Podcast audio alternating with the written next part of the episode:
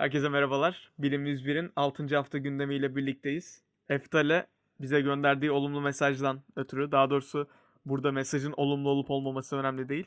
Gönderdiği bir geri dönüş var. Bundan ötürü çok teşekkür ediyoruz. Eftal dememin e, asıl sebebi de şu oldu. Ben kişilere hitap ederken bey ya da bayan kullanmayı çok tercih eden birisi değilim. Bunun altında yatan sebeplerden bir tanesi de özellikle e, yurt dışından kullandığım maillerin çok büyük bir kısmında insanların kendilerine hitap edilmesi için altta bir boşluk bırakırlar. Bana bey ya da bayan şeklinde hitap edebilirsiniz diye. Ancak ben yani bunu e, asla kullanan kişilere seksist diye bir davranışım olmaz. Ancak genel olarak işte insanları sadece e, erkek, kadın, bay, bayan şeklinde tanımlamanın yeterli olmadığını düşünüyorum. Kişiler kendilerini ben üçgenim diye tanımlamak istiyorlarsa da onları da X üçgen şeklinde de tanımlayabilirim açıkçası. Bu benim için bir sorun değil. Bu hafta güzel haberlerden bahsedeceğimizi umut ediyorum. Özellikle benim çok güzel çalışmalarla geldiğimi söyleyebilirim. Berk nasılsın? Sen nelerle geldin bize? Ben de tabii ki haftaya bombasını vuran özellikle şu hmm, neydi bizim şu an adını unuttum. Bütün Türkiye beni disleyecek bu konuda ama Netflix'te Atiye dizisinde geçmişti. Evet. Göbekli Tepe'de bir monolit bulunmuştu. Utah'ta falan bulunmuştu. Bu monolit bulununca demiştim yani alaka. Netflix falan yapmamıştır. Çünkü zaten e, sansürde oydu buydu hani Türkiye ile arası bozuk. Bir de böyle tarihi bir alana gidip böyle saçma bir şaka yapıp monolit tanıtım için koyacağını asla düşünmüyordum. Üzerinde ayı görmek istiyorsan gökyüzüne bak tarzı bir şey yapıyordu ve böyle el yapımı duruyordu. Jandarma falan sarmıştı etrafını. Hani herkes merak ediyordu. Ben de dedim şimdi bu da, bu da kesin yurt dışındakiler gibi hemen yok olur. Ki öyle de oldu bugün itibariyle. Ee, bunun sebebi aslında devletin bizim yeni açıklanan milli uzay projemizdeki tanıtım amacıyla olduğu ortaya çıktı. Bence çok hoş bir tanıtım değildi hani. Bunu devletin yapması da garip geldi bana biraz. Tabii ki bu uzay programında milli ve yerli uzay programında dikkat çeken bazı noktalar oldu. 10 tane madde belirlenmiş. Onları paylaşacağım aslında. Cumhuriyet'in 100. yılında bir ay görevi planlanıyor. İşbirliği deniyor. İşbirliğinden kastımız tabii ki herkesin e, gönlünde taht kurulmuş olan programlarımızın e, baş konuğu Elon Musk'ın SpaceX firması olduğunu düşünüyorum. Çünkü onunla görüşüldü. E, en ucuza da o götürür. Sonuçta bu işi ticari olarak ucuza yapan Elon Musk bir. Dünya yörüngesinde ateşlenecek olan milli ve özgün hibrit bir roket Ay'a sert iniş gerçekleşecek. Sert iniş de aslında çakılmanın kibar bir adı diyebiliriz. İçin, ikinci aşamada da e, yine bu kez e, milli roketle yapılıyor. Ama Ay'a yumuşak iniş gerçekleşecek. Veri toplanacak. Yani sert, yumuşak bunun çok önemi yok sonuçta. Bir uzay pro- e, uzay programımız başladı. Bizim vergilerimiz otoban yapılmaya değil de içini doldurmayacak hastalarla olacak e, sadece bina adı olan hastanelere değil de cidden akademik olarak Türkiye'yi gezegeni en azından yeni bir veri grubu oluşturacak şekilde uzay projelerinde altyapı oluşturacak bize bir sistem geliyor. Yerli uydu var sonra yerli uydu da işte geliştirme alanında dünya ile rekabet edebilecek ticari bir marka ortaya çıkaracak. Büyük ihtimalle uyduyu yapıp ım, servis olarak satmayı düşünüyoruz. Uydu üretim kabiliyeti Türkiye Uzay Ajansı'nın koordinasyonunda kurulacak olan tek bir milli şirket bünyesinde gerçekleştirilecek. Herhalde lisanslamayı falan merkezi yapacaklar. Bölgesel konumlama dedikleri herhalde GPS tarzı bir şey olacak bizim yerle. Bu da aynı şekilde Türkiye içerisinde navigasyonun çok hızlanmasına sebep olabilir.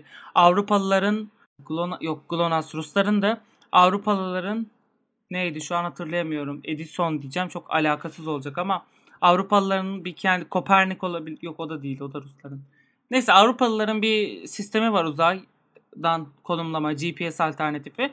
1,5 metreye kadar mı ne? Hani 8 santimle 1,5 metre arası hassaslık veriyor. Bunun aynısı işte Türkiye'de de olacak. Sonra ne var? Uzay limanı var. Uzay limanı deyince herkes böyle uzaya bir işte liman oradan geçiş portal uzay istasyonu hayal etti ama öyle değil. Şimdi nasıl havalimanları işte bir portal açış liman şeklindeyse uzay limanı da işte Türkiye'den roket kalkış noktası gibi düşünebilirsiniz uzaya gönderimler için. Mantıklı bir proje olur. Denize yapabilirler. Elon Musk'a kiralanabilir bu. Elon Musk geçen haftalarda petrol kuleleri satın almıştı. Devlet kısıtlamalarından bu FAA oradan buradan kalkışlara izin almadaki sıkıntıların önüne geçmek için. Türkiye'de bir uzay e, kalkış limanı bulunursa bir deniz üzeri bir de karasal yakınımızdaki ülkeler ve bizim yörüngemizden fırlatmasının ya da fırlatmanın avantajlı olacağı ülkelere satış gerçekleştirerek böylece Türkiye'ye bir para girişi sağlayabiliriz. uzay havası var. Uzay havası ve meteorolojisi olarak tabir edilen alana yatırım yapmak istiyorlar. İyonosfer araştırmaları desteklenecek ve böyle bir birim kurulacak. Bu hem yine sinyalizasyon için önemli hem de hava durumu tahmin etmeleri için. Ee, uzay nesnelerinin takibi işte yine aynı şekilde uzaydaki nesnelerin takibi, Türkiye düşenlerin belki analizi vesaire. Onlar da bir şeyler yapabilir. Uzay sanayisi demişler. Zaten her e, mahallede bir sanayi vardı. Uzaya sanayi yapmasak e, olmaz. Yani bunu zaten dendiği anda hiç şaşırmadım. Yine Türkiye'nin koyabileceği bir hedef bu. İlk on uzay sanayisi. Uzay alanındaki sama, sanayi kümeleriyle entegre çalışma. Bu yine farklı e, ülkelerin uzay programlarında kullanılmayan materyallerin temin edilip Türkiye'de tekrar kullanılabilir hale getirip sanayileşmesi. Yani tam bir mahalle sanayisinin uzay hali gibi düşünebilirsiniz. Uzay teknolojileri geliştirme bölgesi dedikleri de işte ODTÜ ile anlaşma yapmışlar. Yerli ve yabancı yatırımcılara ev sahipliği böyle bir şey gibi düşünebiliriz bunu. Silikon Vadisi'nin uzay hali. Kobiler falan denmiş hani ne alaka bayağı milli olmuş bu. Ee, uzay farkındalığı demiş. Bu NASA'nın zaten yıllardır yapmaya çalıştığı. SpaceX'ten sonra da NASA'nın bu işi tamamen çözüp sosyal medyaya yatırım yaparak SpaceX gibi topluma cidden hani e, bu farkındalığı aşımak. Çünkü vergi veriliyor. İnsanlar ölüyor mesela. Covid tedavisi, o bu şu mesela. Siz kanser tedavisi alıyor olabilirsiniz. Devlet sizin paranızı uzaya harcıyor anladınız mı? Hani o yüzden size bu konuyu sevdirmesi lazım. Size bu paranın nereye gittiğini göstermesi lazım.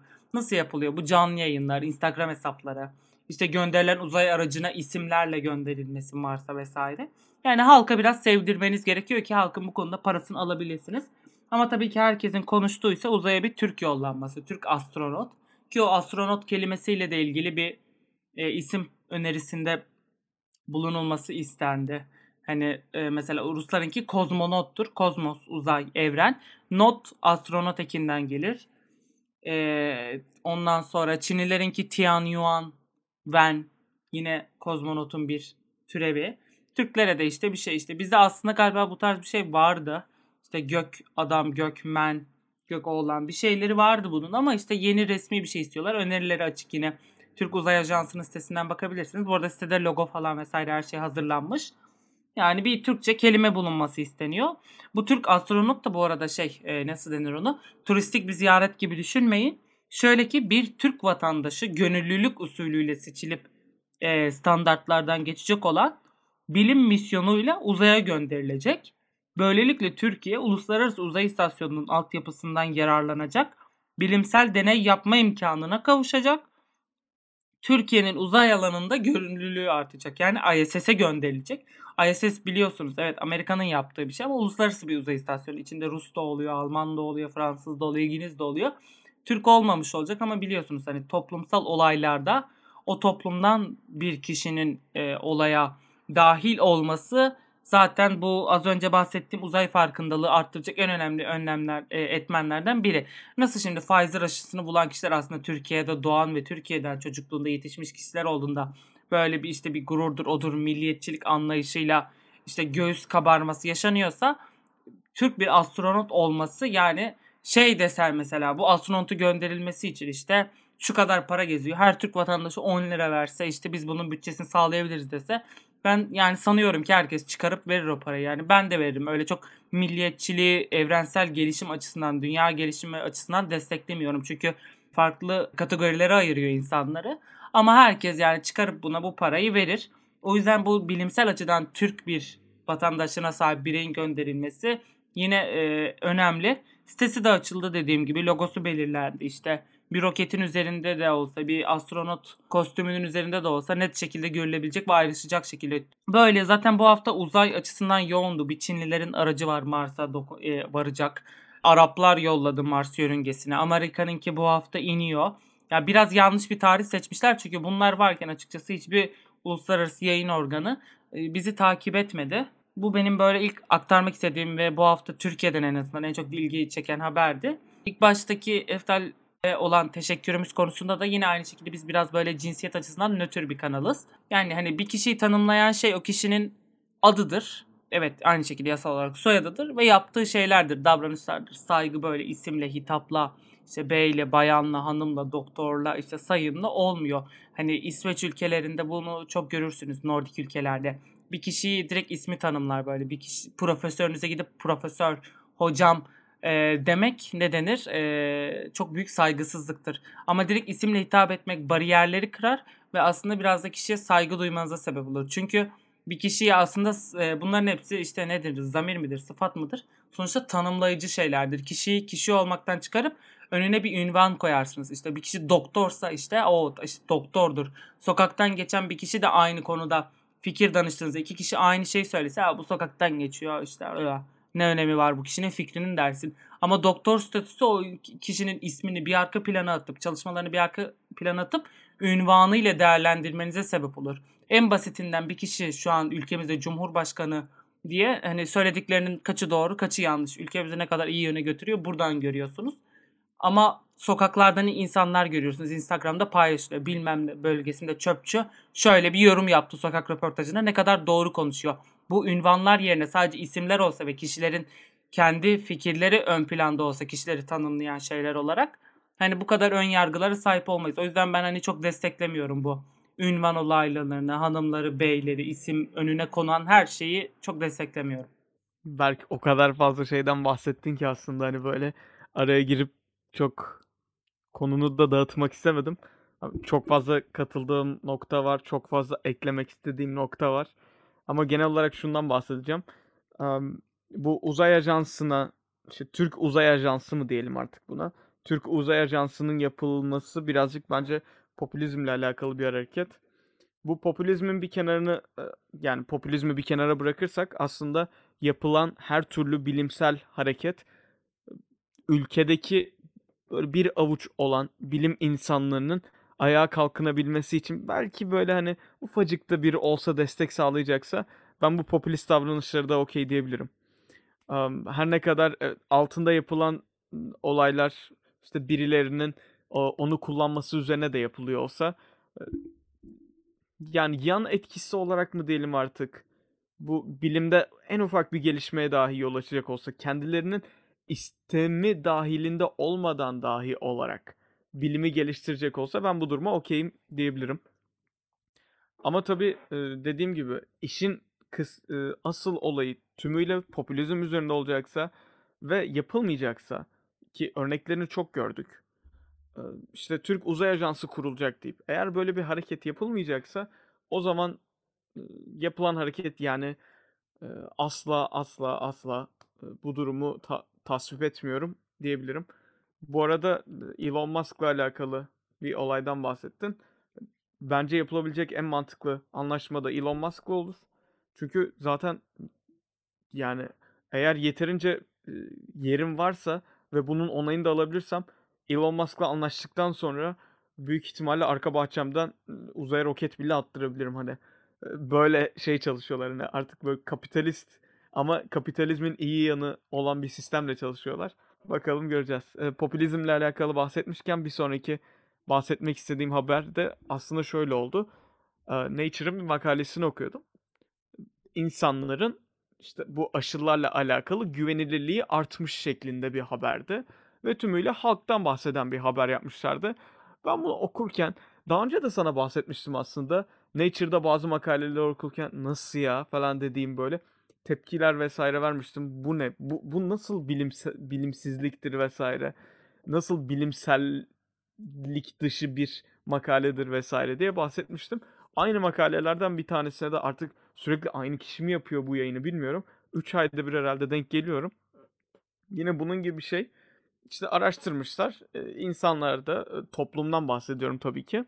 Toplumdaki aşılara olan güven ve işte bugün aşı hakkınız olsa yaptırır mısınız yüzdelerini işte bundan Kasım ayıyla şu anı karşılaştırarak bir yayın yapmışlar. Linkini de koyacağız bakmak isteyenler için. Ama ben buradaki salaklıktan bahsetmek istiyorum açıkçası birazcık da. Şimdi şöyle bir durum var. Halkın aşıyı isteyip istememesi ya da aşıya dair güven hissedip hissetmemesi bilimsel olarak bir geçerlilik sağlamaz bazılarınız halkı bilimsellikten uzaklaştırmak veyahut elitistlik olarak düşünebilir. Eğer elitist olarak düşünüyorsanız Ancak dediğim gibi Nature'daki bir makalenin alt tabanını, sosyoloji olmayan bir makalenin alt tabanını halk oluşturuyorsa ben buna yani karşıyım. Kusura bakmayın ciddi anlamda karşıyım. Makalede şundan bahsediyor. Demiş ki işte insanların yaklaşık yüzde 40'ı bugün aşı olsa yapar mısınız'a kabul ediyorken bugün bu oranlar işte Kasım'da yüzde 40 gibi oranlardayken bugün yüzde 70'lere çıkmışlar. De- dediğim gibi bunun bilimsel bir yanı yok. Bizim bakmamız gereken bazı parametreler var. 1. Aşı düzgün çalışıyor mu? 2. Yan etkileri ne durumda? 3. Yeni çıkan varyantlara dair etkisi nedir? Şimdi bu 3 tane varyanta bakıyoruz. Bunlar oldukça bilimsel kriterler. Neye bakıyoruz? Mesela Pfizer'ın aşılarının yan etkisi ciddi mi değil mi? 1. Çok ciddi. Halkın bu aşıya güvenip güvenmemesi artık benim umurumda değil. Ben Pfizer'ın aşısının yan etkilerinin ciddi manada sıkıntı yaratabildiğini biliyorum. Artık bu benim gözümde bilimsel olarak bir eksi bir kazanıyor. Şimdi varyantlara karşı herhangi bir koruma sağlayabiliyor mu? Bununla alakalı hala verilerimiz eksik. Ancak bazı aşı tiplerinin varyantlara dair daha iyi sonuç verdiği, bazılarının ise varyantlara dair daha kötü sonuç verdiği gibi sonuçlarla karşılaşıyoruz. Dediğim gibi halkın bu aşıya güvenip güvenmemesi artık burada bir kriter oluşturmuyor. Çünkü bizim bakıyoruz işte koronavak aşısı varyantlara karşı daha mı iyi sonuç veriyor, daha mı kötü sonuç veriyor? Daha kötü sonuç veriyor. Örnek veriyorum burada. Misal veriyorum. Eksi bir. Bilimsel anlamda işte önce Pfizer bir eksi bir verdi. Şimdi e, misal veriyorum Coronavac bir tane eksi bir verdi. Sistem bu şekilde gitmeli. Çünkü biz bilim insanlarıyız. Halk aşılar hakkında hiçbir şey bilmiyor. Halkın bildiği tek bir şey var. Kolunu açması gerektiği ve bu aşıyı olması gerektiği. Çünkü olmazsa kendisini bir gün virüs bulabilir ve bulduğu zaman durumu daha da kötüye gidebilir. Bilimle ilgilenen asıl kitle bununla alakalı. Buradaki kitleden bahsederken herkes aşı üreticisinden bahsetmiyorum. Ancak makalelere yazan kişiler, bu makaleleri okuyan kişiler. Bakın arada ciddi bir fark var aslında. Kişilerin haber sitesinden bu makale sonuçlarına bakmasıyla makaleye direkt NCBI'ye girerek, PubMed'e girerek artık nereden yayınlandıysa oraya girerek okuması arasında ciddi bir fark var. İkinci el bilgi güvenilir bir bilgi değildir. Haber sitelerinden okuduğunuz bilgilere güvenmeyin. Bana o kadar çok haber geliyor ki insanlar sürekli atıyor. Ya bak birisi de şöyle yazmış falan diye. Doktorların bir şeyler bahsetmesi geçerli değil. Kimse kusura bakmasın. E- evet bir doktor çıkıyor diyor ki şu semptomlar Covid için şöyledir böyledir. Hayır. Bunu bir dogma gibi alamayız. Hala bilmiyoruz ne derler burada. Kriterlerin hala neler olduğunu bilmiyoruz. Ben bugün hala semptomlara bakmak istediğim zaman COVID-19 virgül symptoms yazıp Google Scholar'da aratıyorum. Çünkü yapabileceğim tek olay bu. Bak sen mesela şimdi Covid'den bahsettin. Ben de Covid ile ilgili bir görüntüleme üzerine olan bir makaleden bahsedeceğim. Yani hani kendimize evet biyoloğuz diyoruz. Hani nedir? Işık mikroskobudur, elektron mikroskobudur. Katmanlı taramalı öyle böyle 3-5 tane var mikroskop türü hani. Görüntüleme türü diyelim mikroskop demeyelim şimdi yanlış olmasın. Biliyorum diyordum bunlar diyordum. Hadi onlar da, uzman değilim. En, yani en çok kullanacağımız işte elektronla ışıktır bizim yani işimizin olduğu. Helyon iyon mikroskobisi diye bir şey varmış. Görünce bu ne? Neyse bir açtım işte böyle bakıyorum falan işte ne olduğuna bakıyorum ki makaleyi anlatayım. Makale zaten çok bir makale gibi değil. Hani sadece bakın böyle bir görüntüleme türü var, mikroskobi türü var. Biz bununla Covid'i inceledik deyip %90'ı mikroskobu öğretmişler ki doğru bir hareket yapmışlar. Çünkü bir bilgim yoktu benim bugüne kadar. İşte hücresel yapılara, virüs parçacıklarına, mikrobiyal etkileşimlere direkt bir bakış açısına izin veriyormuş bu teknik. Nanometre altı bir çözünürlük sağlıyor. Derinlik algısı var. Yüksek düzey hassasiyet sunuyor aynı şekilde. Çalışma şekli yüzünden de örneğin diğer inceleme şekillerinde olduğu gibi aslında çok müdahale yapılmıyor. E, sonuçta incelenecek olan örnekte değişime uğruyor yani müdahalelerde baktığımızda mesela biz bir şey inceleyeceksek bir canlı inceleme var, bir cansız inceleme var. Hani örnek işte boyayla işte işaretleniyor ya da işte yüzeye yapışması için bir şeyler kullanılıyor. Fiksatif kullanılıyor falan vesaire. E ne yapıyor siz bir şey kullandığınızda? Organik bir şey de kullansanız, sentetik bir şey de kullansanız ama yapısını değiştiriyorsunuz inceleyeceğiniz şeyi. Bu işte yapısını değiştiren şeylerden bazılarına işte coating deniyor. Bu coating kaplama denebilir. kaplama gerektirmiyormuş bu mikroskobi tekniği. Direkt tarama yapma imkanı sunuyormuş. O yüzden direkt o halini cidden hani bu şey gibi aslında biraz Schrödinger'in kedisi gibi gözlemlerseniz sonuç değişiyor ya siz gözlemlediğiniz için. Ya da mesela bir parçacığın mesela şu an fizikçilerin en büyük yaşadığı sorun. Bazı atom altı parçacıklardı galiba. İşte bunları incelemek istiyorlar. Ama bu parçacıklar ışığa maruz kaldıklarında, elektronlara maruz kaldıklarında ya da yer çekimine bile maruz kaldıklarında değişime uğradıkları için gözlemleyemiyorsunuz. Çünkü gözlemlemek istediğinizde değişime uğruyor. Ama siz doğal halini görmek istiyorsunuz. Hala otur çöz bunu.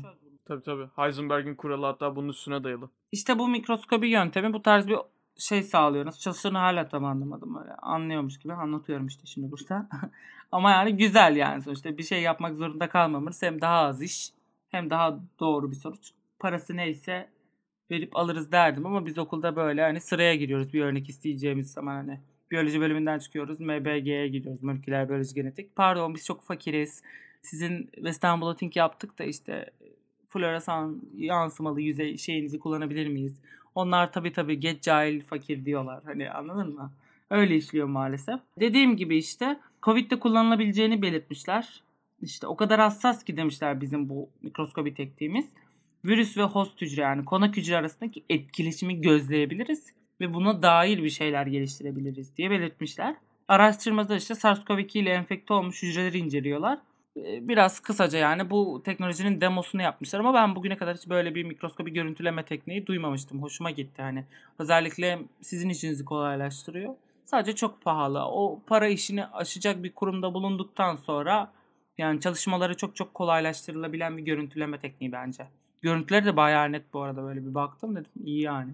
Şimdi sen anlatırken aslında birazcık şey oldu. Anlatması zor oldu çünkü anlatacak çok da bir şey yok. Sen bana makalenin linkini attığın zaman ben böyle açtım bakıyorum dedim ki wow wow yani ilk defa gördüğüm bir mikroskopi tekniği.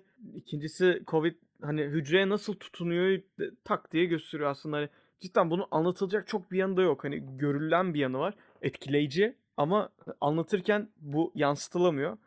O yüzden de direkt aslında açıklamada koyacağımız linke böyle bakarsanız tam bir 15-20 saniye içerisinde sizde de ufak bir wow oluşturabilir. Zaten sonrasında hani çok e, dinlemeye gerek ya da böyle okumaya gerek olan bir makale de değil bu.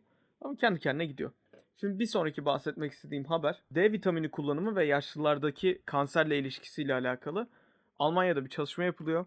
Tabii bunun birazcık ekonomik yanından da bahsedilmiş ama asıl olay D vitamini kullanımıyla e, kanser e, mortalitesi engellenebilir mi gibi bir şey. Ve 2016 yılındaki kansere bağlı mortalite vakaları ele alındığı zaman yaklaşık 30 bin tane vakanın ölümü engellenebileceği görülüyor.